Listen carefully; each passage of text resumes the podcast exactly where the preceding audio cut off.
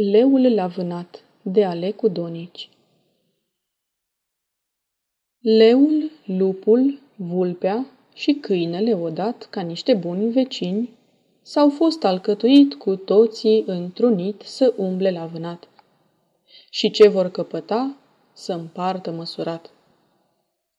Se întâmplă dar că vulpea întâi un cerb frumos au prins și adunând pe toți ai săi spre jertfă l-au întins. Acum e treaba mea, băieți, le zise leul lor. Voi trebuie numai să vedeți cum eu împart ușor. Și despicând îndat pe cerb în patru părți, au zis, Aceste sunt frățeștile bucăți. Și iată, cea întâi e partea mea de frate. A doua, pe drept ca unui leu se cade.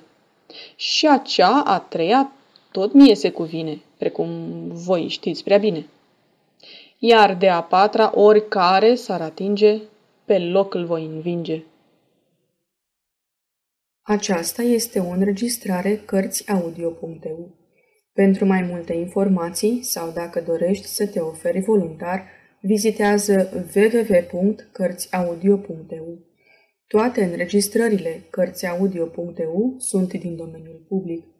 Poți asculta și alte înregistrări ale naratoarei Iven Comunica.